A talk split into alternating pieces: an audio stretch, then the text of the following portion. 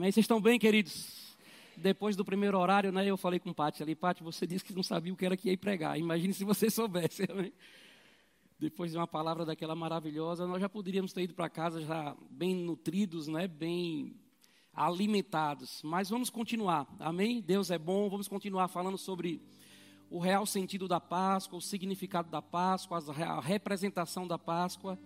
Sabe, querido, é, às vezes nós nos pegamos é, tão distraídos né, e tão envolvidos com as circunstâncias externas e aquilo que parece natural, que às vezes nós ficamos dispersos sobre a realidade de tudo aquilo que nos envolve, que nos cerca, a nossa realidade enquanto filhos de Deus. E a Páscoa não tem sido diferente, né? A Páscoa ela tem se transformado naquilo que eu e você já conhecemos aí, né? De ovos, de chocolate, como o Pati falou ali, mas a Páscoa não tem nada a ver com chocolate, a Páscoa tem a ver com sangue. Amém? Não tem nada com chocolate, mas não há nenhum problema com chocolate, a não ser a, aquelas pessoas que acabam ultrapassando os seus limites financeiros, de organização, de planejamento financeiro. Eu conheço pessoas que, infelizmente, nessa época, reclamam de muitas situações, mas vai lá com o limite de cartão de crédito comprar ovo de chocolate para um monte de gente e depois vai clamar ao Senhor para ajudar a pagar as contas, amém? Então, presos, presos a enganos, a sofismas, amém? A palavra sofisma fala sobre ilusões, aquilo que o diabo usa para iludir as pessoas, nenhuma mentira como se fosse verdade, sabe? E o diabo ele é muito sorrateiro, ele vem fazendo isso há muito, muitos anos, há muitas, muitas décadas, muitos séculos. Isso já vem se arrastando há muitos séculos, né? Essa falta de entendimento sobre o que a Páscoa é, o que a Páscoa é. A Páscoa, todos nós já sabemos, já foi dito, foi falado, fala de uma passagem, fala de algumas coisas, né? Mas ela tem os seus significados e as suas representações. E essa infiltração de coelho e de ovo vem de, de uma área da Europa onde, quando aquela, aquela época fria acabava, ia começar a chegar um tempo já de um, de um pouco de calor, onde a vida volta, depois daquele é, período muito rústico que o inverno imprime. E o coelho era um animal que ele, ele saía da toca de maneira muito rápida, ele era o primeiro animal a sair da toca quando uma nova estação está começando. Então eles associaram esse animal, eles pegaram esse animal para associar ao real sentido da Páscoa. E o ovo em si, o ovo, ele fala de vitalidade, ele fala de vida, ele fala de, de ausência de esterilidade. Se tem um ovo e esse ovo está fecundado, uma vida está por vir. E é, esse, esses, essas representações foram associadas ao que a Páscoa de fato é, a ponto de sufocar o real sentido da Páscoa e ficamos apenas com o coelho e com o ovo mas é o diabo usando ilusões, sofismas, né? usando coisas para nos tirar do real foco daquilo que foi dito no primeiro horário. E todas as vezes que nós não conhecemos, como o texto diz, a falta da, do conhecimento sempre vai produzir uma destruição. O meu povo ele é destruído pela falta de conhecimento. Isso está escrito em Oséias, mas em Isaías está escrito também que o meu povo é levado cativo por falta de entendimento. Então, conhecimento ele produz, ou a ausência do conhecimento produz é uma destruição. Mas a ausência de entendimento, ainda que haja conhecimento, mantém pessoas aprisionadas. É isso que Isaías diz lá. O meu povo tem sido levado cativo, presos por falta de entendimento. Até conhecem, até conhecem, tem um nível de conhecimento, mas não têm um nível de entendimento. E são pessoas que são livres e libertas, mas vivem como se fossem prisioneiras. Prisioneiras à doença, prisioneiras à miséria, prisioneiras sobre muitos outros aspectos, das quais a Páscoa já nos libertou. Amém? Eu quero que você abra, por favor, a sua Bíblia em Êxodo. Eu vou ler alguns versículos, até algum que Pati já leu aqui no início. Êxodo capítulo 12 eu quero ler com você apenas o versículo 2. Vamos ler aí. O título da mensagem que eu organizei aqui para essa manhã é Uma Passagem Comprada. Amém?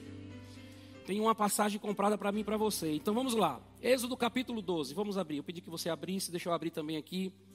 Êxodo 12. Eu quero ler só os versículos 2, 11 e 14. Que eu quero falar sobre esses três pontos Esse capítulo 12 aqui de, de Êxodo é o momento onde Deus está instituindo o que nós estamos celebrando, que é a Páscoa. É nesse momento que a instituição é feita, é esse momento que a Páscoa ela é instituída, ela é ordenada, ela é organizada, ela é explicada. O seu significado está dentro do capítulo 12 de Êxodo. Eu não vou ler tudo isso aqui porque não dá, amém? Mas o versículo 2 diz assim: Este mês será para vós o primeiro mês, o primeiro mês do ano. A primeira coisa que Deus está estabelecendo aqui é que um novo tempo está começando. Meses e anos, por si só, eles já vinham passando por muito tempo. Já existia meses e anos. Meses e anos era algo que já existia. Não estava passando a existir a partir de agora. Mas Deus está dizendo, a partir de agora, esse dia, ele celebra o início de meses e ano para você. O que Deus está dizendo para eles é um novo tempo está começando. Amém? Deus está dizendo que um novo tempo, uma nova era, uma nova estação, uma nova possibilidade, uma página em branco está se abrindo a partir de ali, a partir de agora. O que Deus está dizendo para eles é que as coisas antigas passaram e vai começar um tempo novo. Não me importa o que passou até aqui, mas eu quero que vocês foquem que tem um tempo novo começando. Deus está dizendo para eles: vocês vão começar a contar a vida a partir de agora. É o que Deus está dizendo para eles. A contagem de vocês, comece a contar a partir de agora, porque eu tenho algo para fazer. Até aqui, eles ainda não sabem que é a Páscoa, mas Deus está dizendo: a vida de vocês está sendo mudada. Um tempo está começando agora. Algo novo vai se iniciar agora, a partir de agora. É o que Deus está falando. As instruções seguem no versículo 11. Depois leia esse capítulo aí, irmão, é muito bom. Versículo 11 diz assim: Assim o comereis, os vossos lombos cingidos, os vossos sapatos nos pés e o vosso cajado na mão e comeis apressadamente. Esta é a Páscoa do Senhor. Então aqui Deus já está falando o que é a Páscoa. Ele, Deus está dizendo: vocês vão ter que ficar prontos, porque tem algo que vai acontecer. Vocês vão comer, mas comam com a consciência. Precisamos estar prontos, cingidos os lombos, pés calçados, roupa vestida. O que é que Deus está falando? Não fique tão preso ao que está acontecendo aí, porque eu vou precisar colocar vocês em movimento. Estejam prontos para partir. E ele diz: Isso é a Páscoa. A Páscoa é inicia um tempo novo. A Páscoa é uma contagem nova vai começar. A Páscoa é um livro aberto agora para você escrever a sua vida. Mas também a Páscoa é esteja pronto para sair, para passar, para mudar de lugar, para avançar. Amém? Olha só o que, é que Deus está dizendo. Você tem que estar pronto, esteja pronto porque uma passagem vai acontecer, uma mudança vai acontecer, um transporte vai acontecer, algo vai acontecer e você precisa estar pronto para isso. Não esteja dormindo. Lembra de Jesus falando sobre aquelas mulheres, aquelas mulheres com as suas lâmpadas, não estejam dormindo. Tem uma passagem comprada. Tem uma viagem a ser feita. Irmão, eu e você já cumprimos uma parte da viagem, mas ainda tem outra viagem para acontecer. E ele está dizendo: esteja pronto. Esteja pronto que ainda há uma outra passagem. Quando eu saí daqui para ir para os Estados Unidos, o meu destino era os Estados Unidos. Mas eu não saí em um voo direto, embora este, é, é, exista voos diretos, Brasil e Estados Unidos. Mas quando eu saí daqui para ir para os Estados Unidos, eu peguei um voo aqui em Salvador. E eu fui até São Paulo.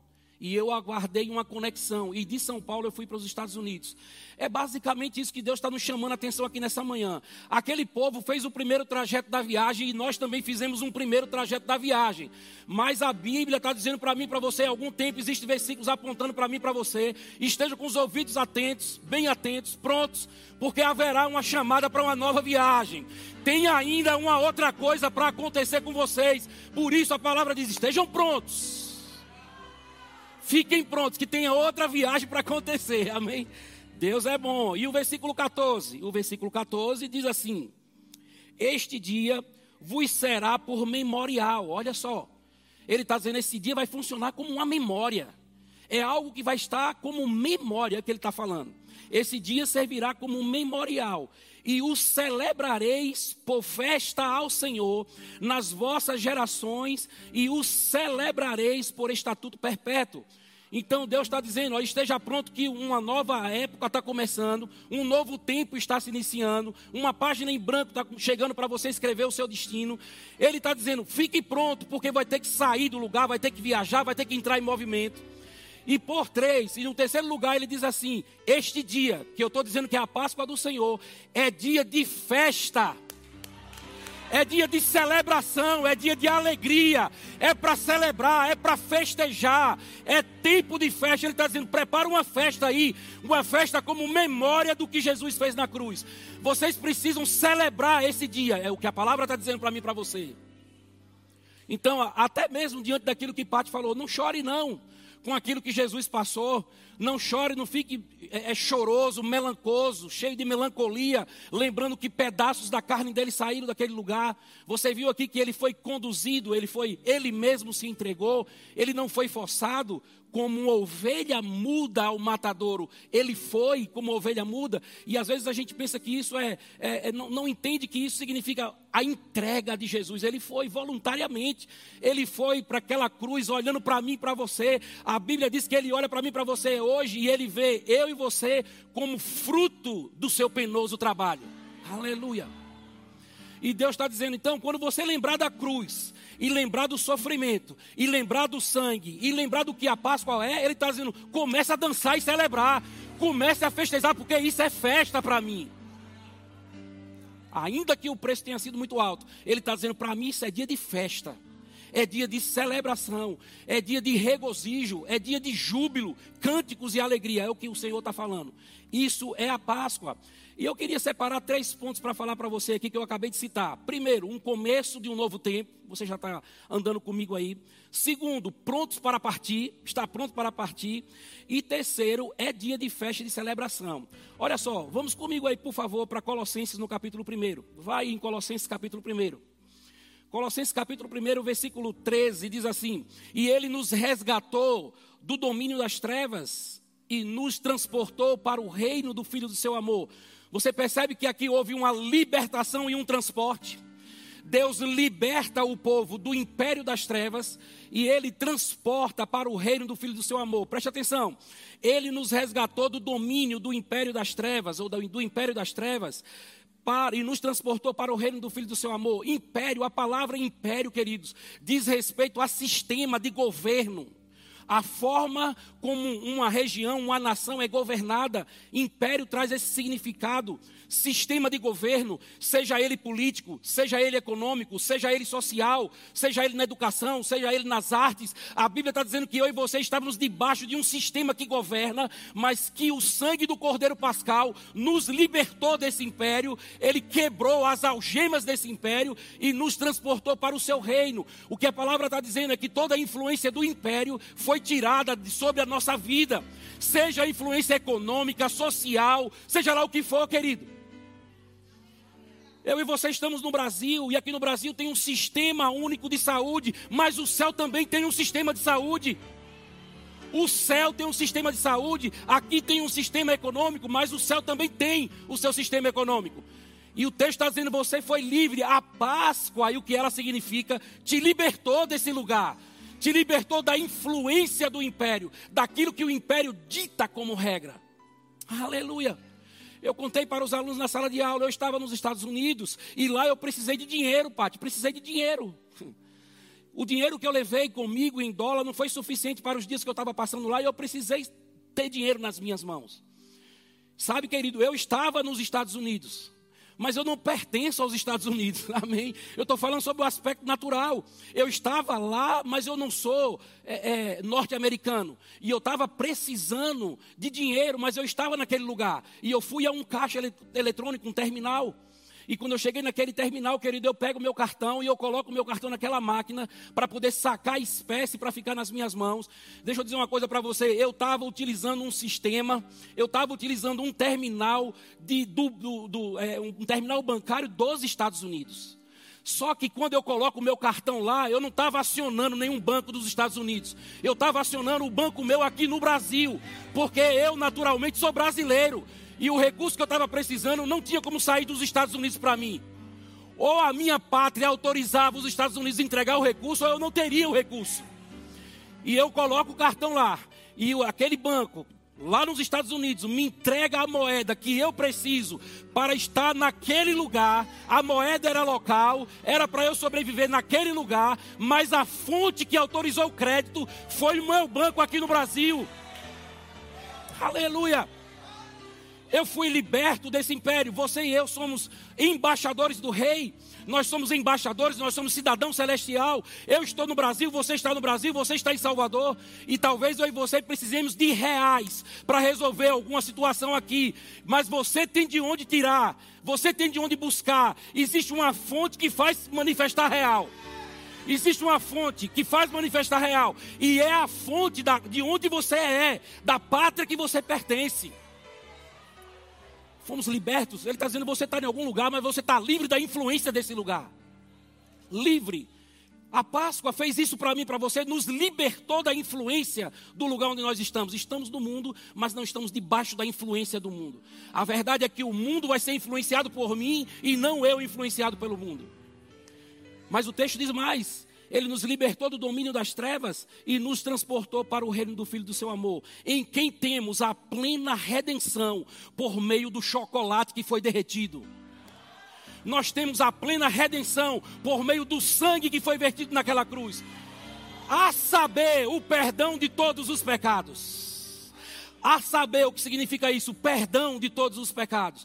É isso que a Páscoa está mostrando para mim e para você. Tem um novo começo tem um novo começo. Êxodo capítulo 12, versículo 2. Isso será o início de um novo tempo. Tem um novo começo. Há um novo tempo, querido, liberado para mim, para você. Você pode viver em novidade de vida. Você pode viver um outro estilo de vida diferente do que o que você já viveu até aqui. Você está livre e está perdoado. Livre e perdoado. Não é só livre. Ele livrou e perdoou. Olha só, se você olha para isso aqui, quando nós olhamos para o Egito, o que foi que aconteceu no Egito? O Egito, o povo foi liberto do cativeiro de Faraó para ser colocado em uma nova terra, em uma terra prometida, em uma terra que manava leite e mel. Olha que coisa preciosa. Eles foram transportados desse lugar para o outro. Naquela Páscoa, onde um quadrúpede derramou seu sangue. Naquela Páscoa, onde o sangue de um quadrúpede foi derramado. Agora, querido, onde eu e você estamos, a Bíblia diz: nós somos livres do domínio do pecado e da morte. O que é que Romanos diz lá para mim, para você, Romanos 8:2? Livres do domínio do pecado e da morte. Era isso que acontecia no império. No império, a realidade é que a influência e o domínio é de pecado e morte, acusação. O tempo todo você é isso, você é culpado. Lembra de Moisés ainda, depois de ter matado as pessoas? Depois de Moisés ter matado aquele homem que estava brigando lá, o que foi que aconteceu com ele logo depois? A acusação. É isso que Romanos. Abra aí Romanos 8, capítulo 2. Vamos ver. Romanos capítulo 8, versículo 2. Porque a lei do Espírito da vida em Cristo Jesus te livrou da lei do pecado e da morte. Libertação, libertação de uma influência, libertação de uma influência local, uma influência que acusa, uma influência que mata por causa da acusação. Está dizendo: olha, você não tem jeito, não. Você fez isso, isso e isso. E isso é a lei do império. Mas eu e você, nós estamos debaixo da lei do Espírito da vida. E está dizendo que a lei do Espírito da vida nos livrou. Lá atrás, o cordeiro que foi derramado, aquele sangue, aquele animal, aquele quadrúpede. Ele libertou o povo, tirou da escravidão do Egito e colocou em um outro lugar. E aqui, irmão, está dizendo que a lei do Espírito da vida suplanta essa vida natural que eu e você temos. A lei do Espírito da vida está sobre isso aí. A Bíblia diz assim: você nasceu não da vontade da carne, nem da vontade do sangue. Você não nasceu da vontade do homem ou da mulher, mas você nasceu pelo Espírito há um novo nascimento em, mim, você é resultado dessa Páscoa, que foi Jesus naquela cruz, o que foi pregado aqui pela manhã, mais cedo. E eu e você fomos, agora em nós opera uma lei que é a lei do Espírito da vida, não é a lei do Egito que opera em mim você. Não é uma lei acusatória que opera em mim você, mas é a lei do perdão. Você é perdoado, você é justificado, você é liberto, você é sarado, você é curado, você é próspero por causa do sangue do Cordeiro e não por causa de um ovo derretido, de um chocolate derretido. Está dizendo isso para mim e para você. Olha o que diz Romanos 6. Romanos 6, versículo 4. Portanto, portanto, fomos sepultados com ele. Sepultados com ele na morte por meio do batismo. com o propósito de que, assim como Cristo foi ressuscitado dos mortos, mediante a glória do Pai, também nós possamos viver uma novidade de vida. O que foi que Deus estava dizendo para aquele povo? Tem um novo tempo. Irmão, tem uma vida nova disponível para mim e para você. Tem uma vida nova disponível para mim para você. Viver a mesma forma que vivíamos antes não faz sentido, não justifica. Eu e você temos a possibilidade de viver diferentes. Viver uma outra vida. Sabe o que é viver uma outra vida? Viver de modo digno de modo digno do Senhor. Paulo escrevendo para Colossenses, ele diz para essa igreja, ele diz assim: "Olha, vocês são maravilhosos, vocês é um povo de fé. Eu tenho ouvido falar da fé que vocês vivem, eu tenho ouvido falar do amor com o qual vocês andam, eu tenho percebido que vocês se movem no espírito, tem chegado até mim o conhecimento sobre como vocês são maravilhosos, fiéis, andam em fé, andam em amor, amam uns aos outros, de maneira cordial, se movem no espírito. Olha que coisa maravilhosa. Parece que Paulo está falando de uma igreja perfeita. Mas só parece porque depois ele diz para aquela mesma igreja: Mas eu estou orando para que os olhos de vocês sejam abertos, para que vocês possam viver de modo digno do Senhor. Em outras palavras, Paulo está dizendo: Vocês que são uma igreja que anda em fé, que anda em amor, se move no espírito, ainda não anda de modo digno do Senhor, porque eu estou orando para que vocês consigam alcançar isso. Sabe, irmão, sabe o que é viver de modo digno do Senhor? É não fazer Deus passar vergonha com a vida que a gente leva, com o estilo de vida que a gente tem. Quando eu era criança, minha mãe batia em mim quando eu chegava em casa com o pescoço sujo, jogando bola. E ela batia pés descalços, então uma sandália rasgada, uma camisa rasgada. Isso era natural para criança. Mas quando a gente chegava em casa, a gente tomava surra. Eu não sei se ela está acompanhando, depois você olha. Minhas irmãs ficam acompanhando os cultos. A gente apanhava, e sabe o que, é que a gente ouvia? Menino, você está fazendo seu pai e sua mãe passar vergonha. Você está fazendo sua mãe e seu pai passar vergonha. Você não pode andar por aí sujo. Você não pode andar por aí com a sandália rasgada no pé, uma camisa rasgada. Isso é não, não trazer dignidade à sua paternidade terrena. Irmão, eu e você andarmos sarados, curados, prósperos, abençoados, supridos, isso dignifica a nossa paternidade celestial. Essa é a vontade de Deus para mim e para você. Ele não quer eu e você andando de qualquer jeito, não, querido. Se a minha mãe e meu pai não queriam, imagine Deus. Andar de modo digno do Senhor é simplesmente receber o que Ele fez e colocar em prática. Quando Deus diz a minha palavra não voltará para mim vazia, querido, não é apenas isso, não é apenas filosófico, isso não é apenas uma filosofia. Isso não é apenas é, é, eu e você vermos milagres acontecendo sobrenaturais fora de nós. Afinal de contas, a palavra de Deus habita em mim e você. Então, quando diz que a palavra não volta para ele vazia, ele está dizendo: a sua vida precisa dar fruto para mim. Porque eu plantei a minha palavra em você. Eu coloquei a minha palavra em você. Sobretudo, ou esse versículo está falando, a sua vida precisa retornar para mim como colheita. Aleluia. Irmão, o Espírito Santo está dentro de mim, de você, querido. A palavra que você coloca para dentro de você, ela é revelada pelo Espírito dentro de você e é devolvida para você, para que você produza aquilo que o Espírito está revelando.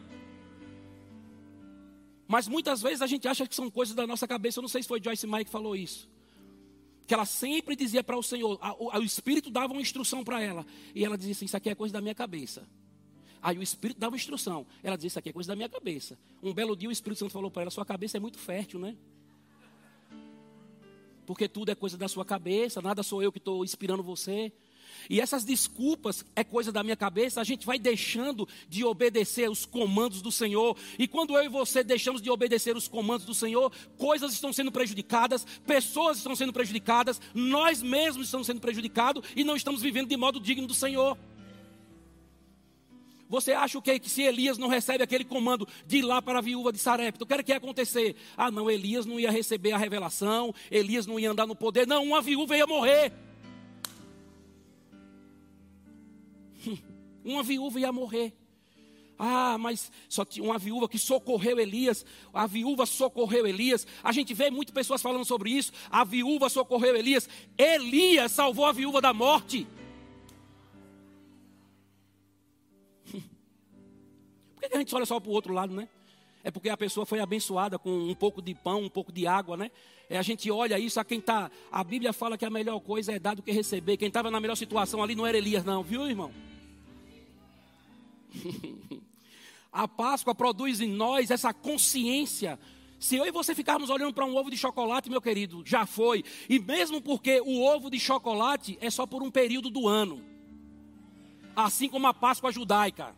Mas a festa que Deus mandou eu e você celebrarmos como memória da Páscoa é todo tempo e todo dia. E você vai ver isso aqui, é todo tempo e todo dia. Você está dormindo e você se lembra, rapaz, Jesus morreu por mim, olha. Oh meu Deus do céu. Aí você acorda, Jesus morreu por mim. Está andando na rua, Jesus morreu por mim. Meu Deus do céu, o sangue foi derramado. Um sangue que liberta, um sangue que livra de juízo, um sangue que livra de sentença. Oh, meu Deus do céu. Hum. Que coisa maravilhosa. Outra coisa que ele diz lá no versículo 11: o que é que ele diz? Cintos atados, calçados os pés, prontos para partir. Olha que coisa maravilhosa. Deus está dizendo: tem um novo tempo começando, uma porta vai abrir. Fique pronto que você vai ter que partir daí. Fique pronto que você vai correr daí. Fique pronto que daqui a pouco vão perguntar: cadê eles que estavam aqui? Já não estão mais, está em outro lugar. Mas estava aqui, eu vi aqui, não está mais. Isso aí é passado. Hum. Não está mais. Mas está pronto. O que é estar pronto? Abra aí Tito, por favor. Vamos olhar. A graça, meu irmão, ela nos fortalece. Sabia que a graça nos fortalece? A graça fortalece a mim e a você. Olha, olha só. Agora vamos, vamos olhar como é que a graça nos fortalece. Tito capítulo 2, verso 11. Portanto, a graça de Deus se manifestou salvadora para todos os homens. Glória a Deus, diga glória a Deus. Quem está debaixo da graça? Você está debaixo da graça significa que você foi salvo. Amém? Porque a graça se manifestou para salvar. Não é isso que está dizendo aí? A graça, porquanto a graça de Deus se manifestou salvadora para todas as pessoas ela nos orienta a renunciar à impiedade e às paixões mundanas e viver de maneira sensata, justa e piedosa nesta presente era, enquanto aguardamos a bendita esperança, o glorioso retorno do nosso grande Deus e Salvador Jesus Cristo. Ele que se entregou a si mesmo por nós para nos remir de toda maldade e purificar para si um povo todo seu, consagrado às boas obras. Olha o que o texto está dizendo para mim para você, querido. Ele está dizendo: olha, você foi salvo pela graça, e essa graça, ela te capacita para estar pronto para partir. Ele diz assim: esteja com os lombos cingidos, calçados nos pés, tudo certinho, pronto para partir. Aqui Tito está nos chamando a atenção: olha, você está debaixo da graça, e a graça ela é salvadora, se manifestou salvadora para remir de todos os pecados, mas também para nos ajudar, nos auxiliar a estarmos prontos. Para quê, querido? Prontos para quê? O contexto está falando de um sangue que perdoa, de um sangue que liberta, de um sangue que edifica, que ajuda na edificação, de um sangue que transporta. E ele está dizendo: essa graça, revelada por meio desse sangue, do Cordeiro Pascal, que morreu para perdoar, ela te ajuda a ficar pronto. Pronto para quê? Pronto para quê? Esteja pronto, Moisés, sandália nos pés sinônimo de aliança, vestes limpas, organizada, vida digna. Querido, eu não estou entrando nem no ponto de pecado aqui, embora o contexto aqui esteja falando sobre a graça nos ajudar e nos fortalecer para não pecarmos. Mas eu não estou nem andando, lidando aqui com o pecado, porque esse assunto não era nem para estar sendo nomeado mais no nosso meio. Quando a gente fala de pecado, nós estamos falando de lei. Amém? Estamos falando de pecado, nós falamos de lei. Mas eu e você não vivemos pelo que é lícito, eu e você vivemos pelo que convém. Você está em um outro nível, acima. Eu não estou falando nem disso. Eu estou falando de prontos, realmente com mãos santas levantadas, adorando a Deus todo o tempo dizendo como Deus é bom, expressando como Deus é bom a partir da sua própria vida. A Bíblia diz em 1 Pedro, eu não me recordo exatamente o versículo, mas diz que nós somos nação santa, povo de propriedade adquirida, raça eleita, sacerdócio real, e tudo isso com o propósito de que a glória de Deus seja conhecida no mundo. Você e eu fomos separados como nação santa para revelarmos para o mundo a glória de Deus. É pouca coisa, querido, que eu e você fomos libertos e transportados. Muito você e eu fomos escolhidos como cartão de visita. Quer conhecer quem é Deus? Felipe, Felipe, eu estou com você há tanto tempo. Você está perguntando, tá, Felipe, não estou entendendo. Você quer que eu te diga, quer que eu te revele quem é Deus? Felipe, quem, quem me vê? Ver a Deus. Felipe, quem escuta o que eu falo? Ver a Deus. Felipe, quem observa o que eu faço? Vê a Deus. E o texto de 1 Pedro que diz que eu e você fomos chamados para isso, eu e você fomos chamados para ser vistos pelos homens. Eu e você fomos chamados para ser, sermos escutados pelos homens.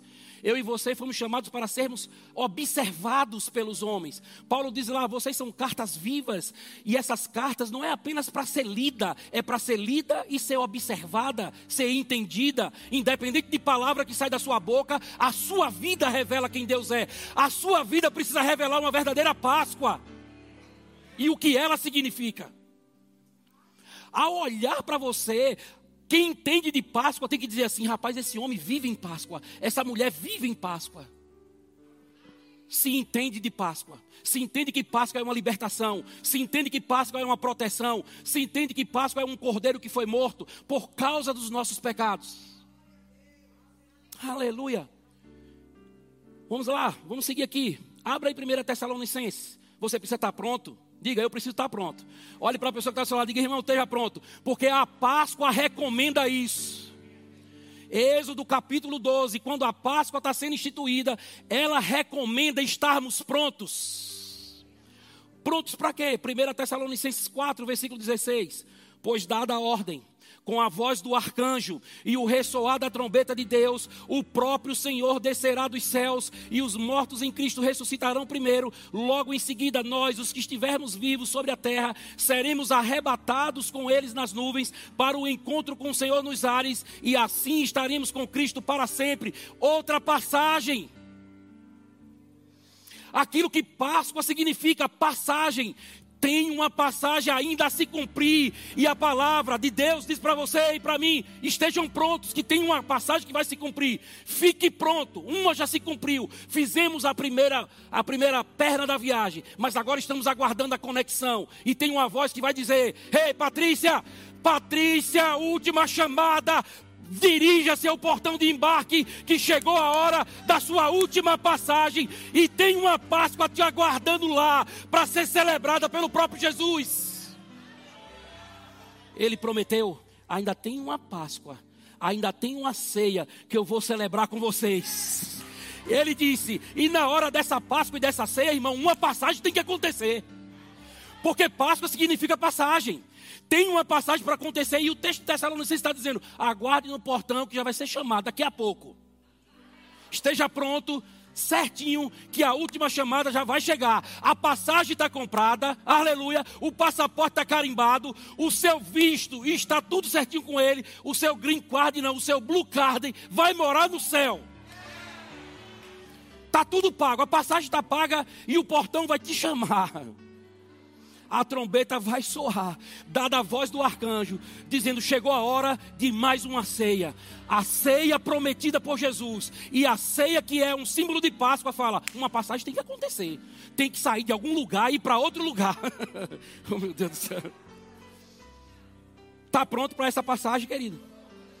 O texto diz: esteja pronto, calçado nos pés, lombos cingidos, esteja pronto, porque você sua família, todos aqueles que você já não estão mais com você aqui, mas que você sabe que já reconheceram o Cordeiro como Cordeiro Pascal, todos, todos sem exceção, vão se reunir para essa última ceia aí, para essa próxima ceia aí. E essa última passagem vai acontecer. Essa passagem é gloriosa. Essa passagem última, meu irmão, ela é tão poderosa que você vai receber uma roupa apropriada para poder seguir viagem. Porque a nossa cidadania não é terrena, mas é celeste, de onde aguardamos a vinda do nosso Senhor Salvador Jesus Cristo, o qual transformará os nossos corpos corruptíveis em corpos iguais ao da sua glória, meu Deus. Você vai estar preparado, vestido com o corpo igual de Jesus, para ir para essa última passagem, essa última Páscoa que vai ser celebrada. Exige-se vestes adequadas, irmão. Não tem nada que eu e você podemos comprar em shopping, em lugar nenhum, nos Estados Unidos, na Europa, que consiga nos colocar dentro dessa viagem, mas o sangue do Cordeiro, ele já pagou o preço, ele já comprou o passaporte, você está com o nome escrito na lista. Está com a Patrícia, está aqui. Tá. Já vestiu a roupa? Já, já vestiu a roupa. Porque na hora que você chegar na porta da festa, já vai estar vestido. E nós vamos passar por uma passagem para entrar na maior passagem. Nós vamos passar do tempo Cronos para o tempo Kairos. Pro, pro, pro, saímos de um tempo, entramos em outro. Um tempo. Passagem no tempo, passagem de corpo corruptível para corpo incorruptível, vestes de glória, vestes honradas, e você parte para a última passagem. E lá está a ceia pronta, a celebração pronta. E o próprio Senhor nos servindo, não vão ser diáconos. Meu Deus. Ele está dizendo: esteja pronto. Agora, o último versículo que nós lemos lá de Êxodo 12, 14, diz assim: E este dia, esse dia será um dia como um memorial. Nesse dia vocês vão celebrar festa. Esse dia é para celebrar festa. Ah, vocês podem subir aqui, equipe de música. Esse dia vocês vão celebrar festa. Nós vamos celebrar uma festa aqui agora, querido. Você e eu vamos celebrar uma festa, nós vamos dançar, cantar, celebrar. Ei, ei, se você não veio pronto para dançar, correr, você está no lugar errado. É para dançar e celebrar. E eu vou te dizer por quê. E eu vou te dizer por quê. Abra aí Êxodo capítulo 10. Abra Êxodo capítulo 10. Abra Êxodo capítulo 10.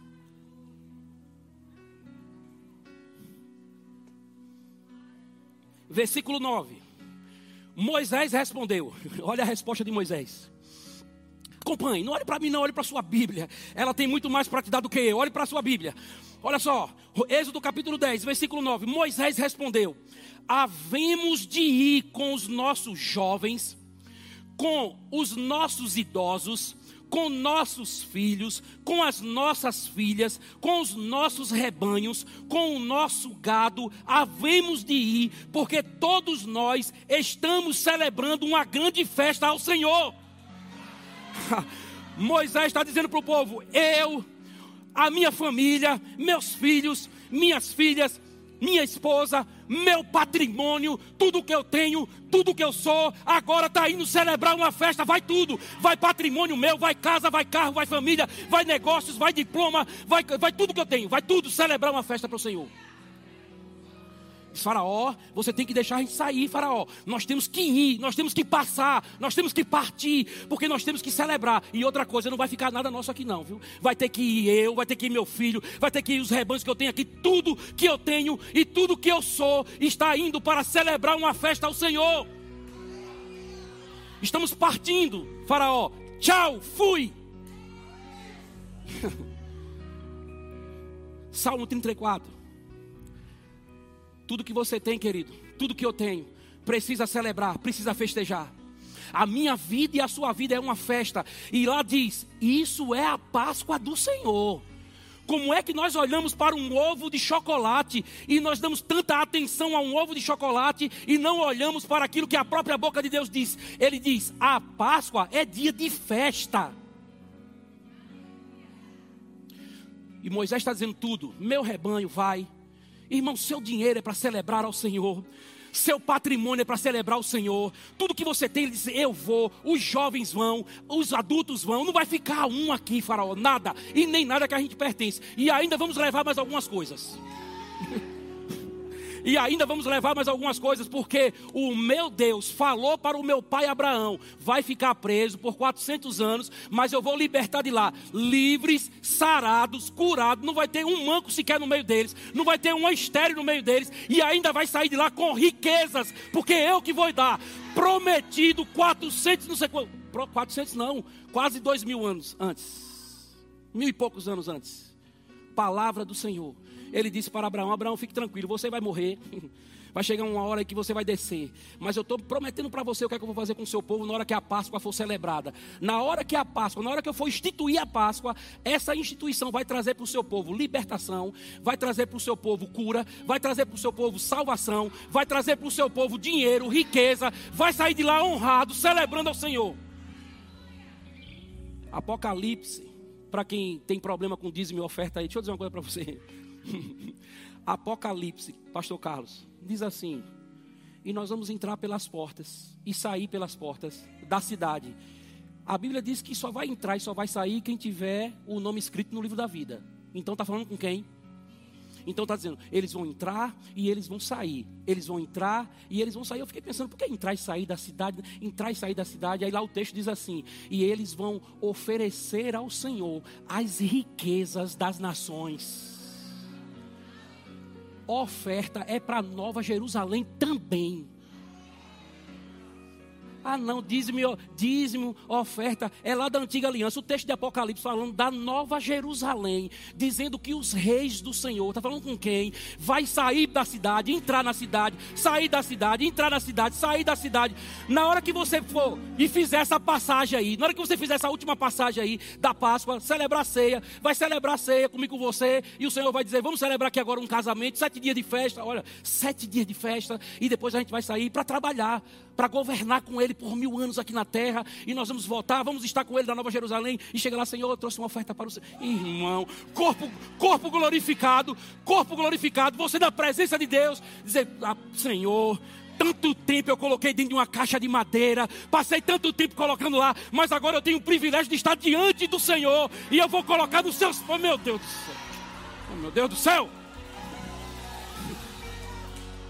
Pastor, Senhor, tanto tempo, coloquei numa caixa de madeira para o pastor Marco, coloquei para a ministra Patrícia, pastor Samuel, para tantos ministros que passavam lá, mas hoje, Senhor, hoje é o Senhor que eu estou dando, meu Deus do céu, é o Senhor que eu estou entregando, tudo que eu tenho, tudo que eu sou, a minha própria vida, meu Deus do céu.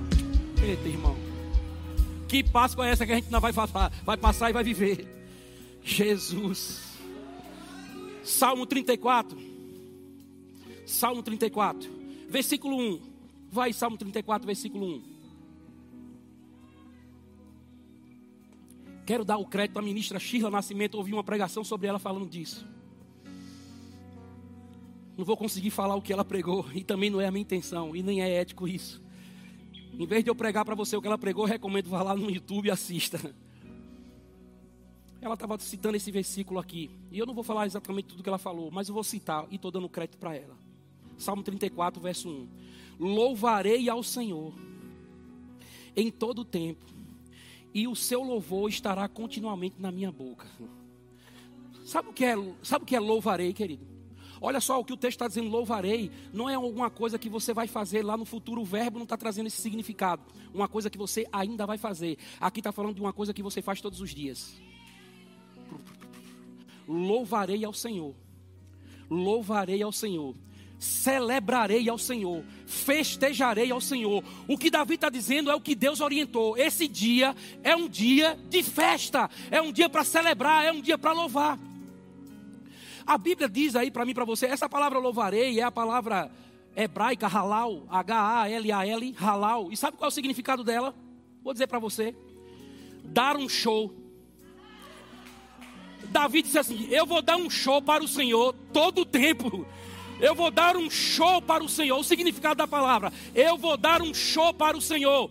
Querido, você está vendo um irmão correndo na igreja, dançando, rodando, rodopiando, fica na sua, querido. Ela está fazendo o que o Salmo 34 diz: Eu vou louvar o Senhor, eu vou dar um show para Ele, eu vou celebrar para Ele, porque quando eu estava no mundo, eu corria atrás do chiclete com banana e eu dava um show para aquele homem que estava lá em cima. Muito mais digno é o cordeiro que morreu por mim, de receber o meu vigor, a minha força, a minha alegria, a minha celebração. Aleluia! Aleluia. Dar um show.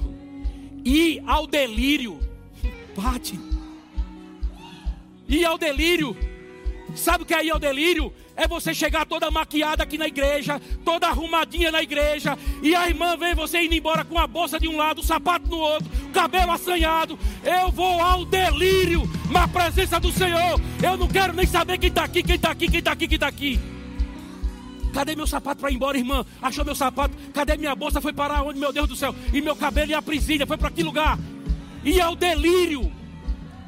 A palavra louvarei ao Senhor. Mas tem mais. Ser tolo em celebração. Ser tolo em celebração. Já pensou, Lita? Que irmão tolo precisa disso? ser tolo em celebração. Lembra de Mical? Papelão, hein? Rei Davi. Papelão, hein? Tá, tá, o texto aí? Você pode colocar aqui o texto? Olha só, eu peguei hoje de manhã, eu estava na varanda da casa de pátio com o pastor Samuel. E eu estava conversando com o Vanessa lá na varanda sobre isso. Rapaz, Deus mandou a gente celebrar, fazer uma festa.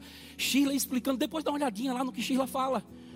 Busca essa ministração dela, querido. Vocês, vocês. Tarefa. Posso dar uma tarefa para eles? Pode. A, a, existe esfera de autoridade, entende? E a minha não, não dá para poder dar, dar, dar ordem para vocês.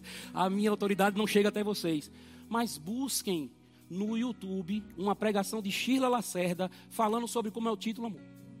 Encontre aí no seu celular. Como romper no louvor. Como romper no louvor. Assista lá. Porque ela fala sobre o significado da palavra dança, o significado da palavra música, o significado da palavra louvor. Sabe o que, é que significa a palavra júbilo? Quem sabe o que significa a palavra júbilo? Você pode ficar de pé aí no seu lugar. Antes de eu te dizer o que, é que significa a palavra júbilo. Mídia, dá para a gente botar? Pessoal da mídia, dá para a gente botar aquele, aquela roda, o rodapé que Eduardo deixou pronto aí? Coloca aí, Du, por favor. Eu pedi que você ficasse de pé, de propósito. Faça assim, ó. Dá uma relaxadinha assim na perna. Sabe o que, é que significa a palavra júbilo? A palavra júbilo significa correr em círculos correr em círculos, celebrai ao Senhor com cânticos e júbilos. Deus está dizendo, é para correr na minha presença. Oh meu Deus, Deus está dizendo que é para correr, é para correr na minha, para correr, correr, correr, correr, correr. É a palavra júbilo. A palavra júbilo, correr em círculos, celebrando ao Senhor. Isso é Páscoa. Isso é Páscoa. Celebrareis festa ao Senhor. Meu Deus do céu o versículo de 2 Samuel. A palavra grega, cará. Olha o que significa: torcer, voltear, rodar, girar, rodopiar, saltar em giros, dar giros, cambalhotas, assim por extensão, o uso da palavra vem lá em relação a Davi na passagem paralela de 1 Crônicas, igual ao uso de Hakad. Está falando para você, a Bíblia diz que ele vinha rodopiando. Você sabe o que é rodopiano? Diz dar giro no ar, 360 graus, antes do pé voltar a tocar no chão. Era assim que Davi vinha dançando, na presença da arca, celebrando a Páscoa, a passagem da arca de um lugar para o outro, querido. Meu Deus. Vamos parar por aqui, tá bom demais. Quem aqui quer louvar o Senhor com júbilos? Salmo 100. Então pode correr, meu querido. Pode correr e não se importe com quem está do seu lado, se ela crê igual a você ou não. Chegou o tempo de celebrar, chegou o tempo de colher, chegou o tempo de correr, chegou o tempo de dançar, chegou o tempo, chegou o tempo, chegou o tempo, chegou o tempo. Aleluia.